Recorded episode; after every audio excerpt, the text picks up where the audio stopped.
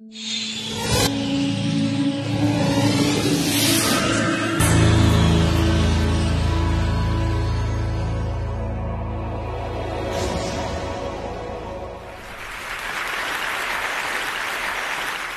essentially drag sledges for a living, so it doesn't take an awful lot to uh, flummox me intellectually. But I'm, I'm going to read this question from uh, an interview earlier this year.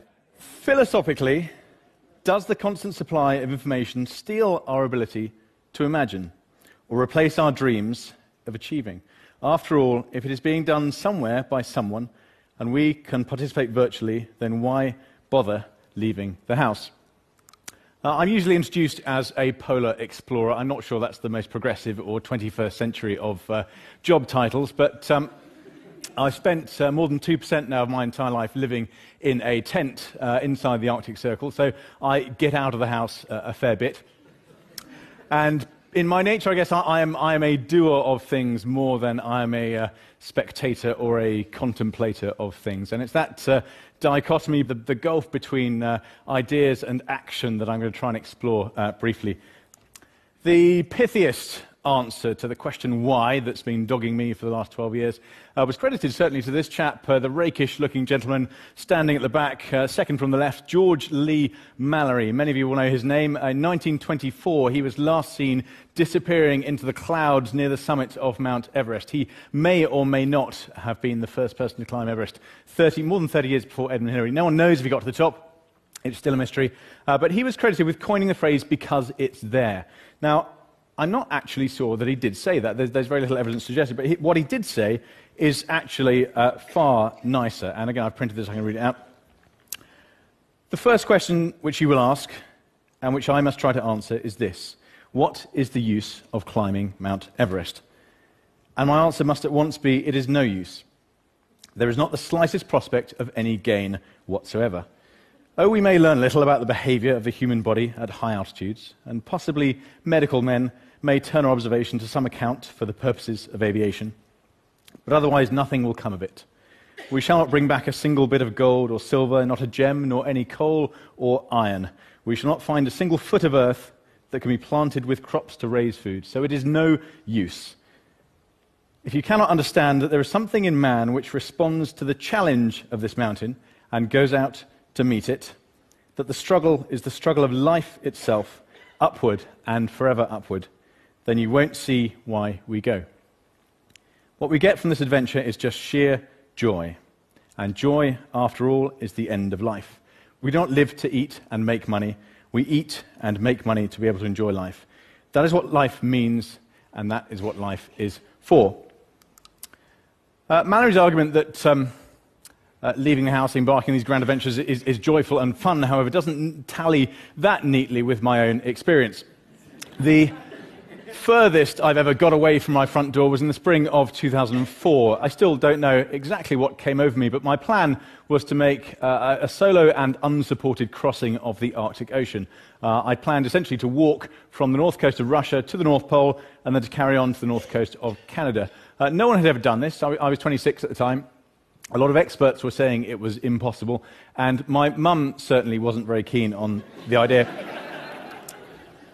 The journey from a, a, small weather station on the north coast of Siberia up to my final starting point, the edge of the pack ice, the coast of the Arctic Ocean, took about five hours. And if anyone watched um, Fearless Felix Baumgartner uh, going up rather than just coming down, you'll appreciate the, uh, the, the, sense of apprehension as I sat in the helicopter thundering north.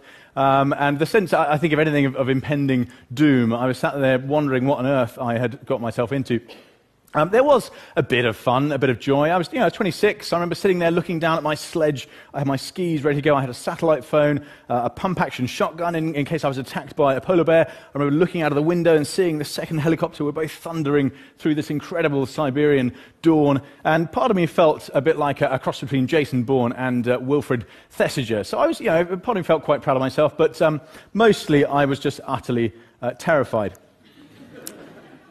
And that journey lasted 10 weeks, 72 days. I didn't see anyone else. We, we took this photo next to the helicopter. Beyond that, I didn't see anyone for, for 10 weeks. Um, the North Pole is slap bang in the middle of the sea, so I'm traveling over the frozen surface of the Arctic Ocean. Uh, NASA described conditions that year as the worst since records began. I was dragging 180 kilos of food and fuel and supplies, 400 pounds. The average temperature for, for 10 weeks was minus 35, minus 50 was the coldest. So again, there wasn't an awful lot of, of, of joy or fun uh, to be had. One of the magical things about this journey, however, is that because I'm walking over the sea, over this floating, drifting, shifting uh, crust of ice that's uh, floating on the surface of the Arctic Ocean, it's, it's, an environment that's in a constant state of flux. The ice is always moving, breaking up, drifting around, refreezing. So the scenery that I saw for nearly three months was unique to me. No one else will ever, could ever possibly see uh, the views, the vistas that I saw for, for, for, for 10 weeks. And that, I guess, is probably the finest argument for leaving the house. I can try to tell you what it was like, uh, but you'll never know what it was like. And the more I try to explain uh, that I felt lonely, I was the only human being in 5.4 million square miles. Uh, it was cold, nearly minus 75 with, with wind chill on, on a bad day. The more words fall short, and I'm unable to do it justice. And it seems to me, therefore, that the doing, uh, you know, to try, to, uh, to, to experience, to engage, to endeavor, rather than to watch and to wonder. That's where um, the, uh, you know, the, the, the, real meat of life is to be found, the, the juice that we can suck out of our hours and days. And I would add a cautionary note here, however. Um, in my experience, there is something addictive about tasting life at the very edge of what's humanly possible. Now, I don't just mean in, in, in, the field of sort of daft, macho, Edwardian style daring do, but, but also in the fields of pancreatic cancer. There is something addictive about this. And um, in my case, I think polar expeditions are perhaps not that far removed from having a crack habit. You know, I can't explain quite how good it is until you've tried it, but um, it has the capacity to, to burn up all the money I can get my hands on, to ruin every relationship I can, you know, I've ever had. Um, so be careful what you wish for. Uh, Mallory postulated that uh, there is something in man that uh, responds to the challenge of the mountain. And I wonder if that's the case, whether there is something in the, in the challenge itself, in the, in the endeavor, and particularly in the, in the big, unfinished, chunky challenges that face humanity that, that call out to us. And in my experience, that's certainly the case. There is one unfinished challenge that's been calling out to me for most of my adult life.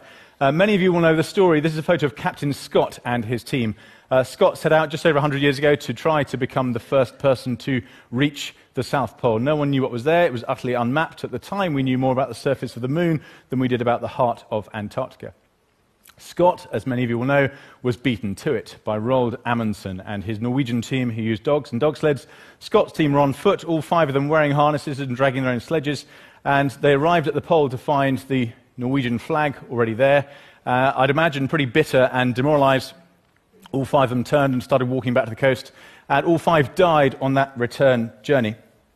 There is a sort of misconception nowadays that it's all been done in, in the fields of exploration and adventure. When I talk about Antarctica, people often say, hasn't, you know, that's interesting, hasn't that Blue Peter presenter just done, done, done it on a bike? Or, or, um, or that's nice, uh, my, yeah, my grandmother's going on a cruise to Antarctica next year. You know, is, is there a chance you'll see her there?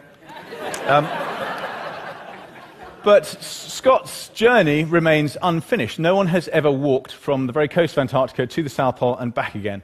Um, it is uh, arguably the most audacious endeavor of that Edwardian golden age of exploration. And it seemed to me high time, given everything we have figured out in the century since, from, from scurvy to solar panels, that it was high time someone, someone had a go at finishing the job. So that's precisely what I'm setting out to do. Uh, this time next year, in October, I'm leading a team of three It'll take us about uh, four months to make this return journey. That's, that's the scale. The red line is, is obviously halfway to the pole. We have to turn around and come back again. I'm well aware of the irony of telling you that we will be blogging and tweeting. You'll be able to live vicariously and virtually through this journey in a way that no one has ever uh, before. And it'll also be a, a four month chance for me to finally come up with a, a pithy answer to the question uh, why. And um, our lives today are safer and more comfortable than they have ever been. There certainly isn't much uh, call for explorers nowadays. You my, my career as advisor at school never mentioned it as, as an option. Um, if I wanted to know, for example, how many stars were in the Milky Way, how old those giant heads on Easter Island were, most of you could find that out right now without even standing up. Um, and yet, if I've learned anything in uh, nearly 12 years now of dragging heavy things around cold places, it is that true, real inspiration and growth only comes from adversity and from challenge from stepping away from uh, what's comfortable and familiar and stepping out into the unknown.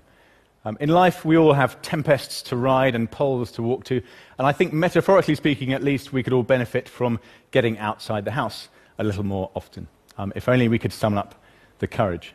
Uh, I certainly would implore you to open the door just a little bit and uh, take a look at what's outside.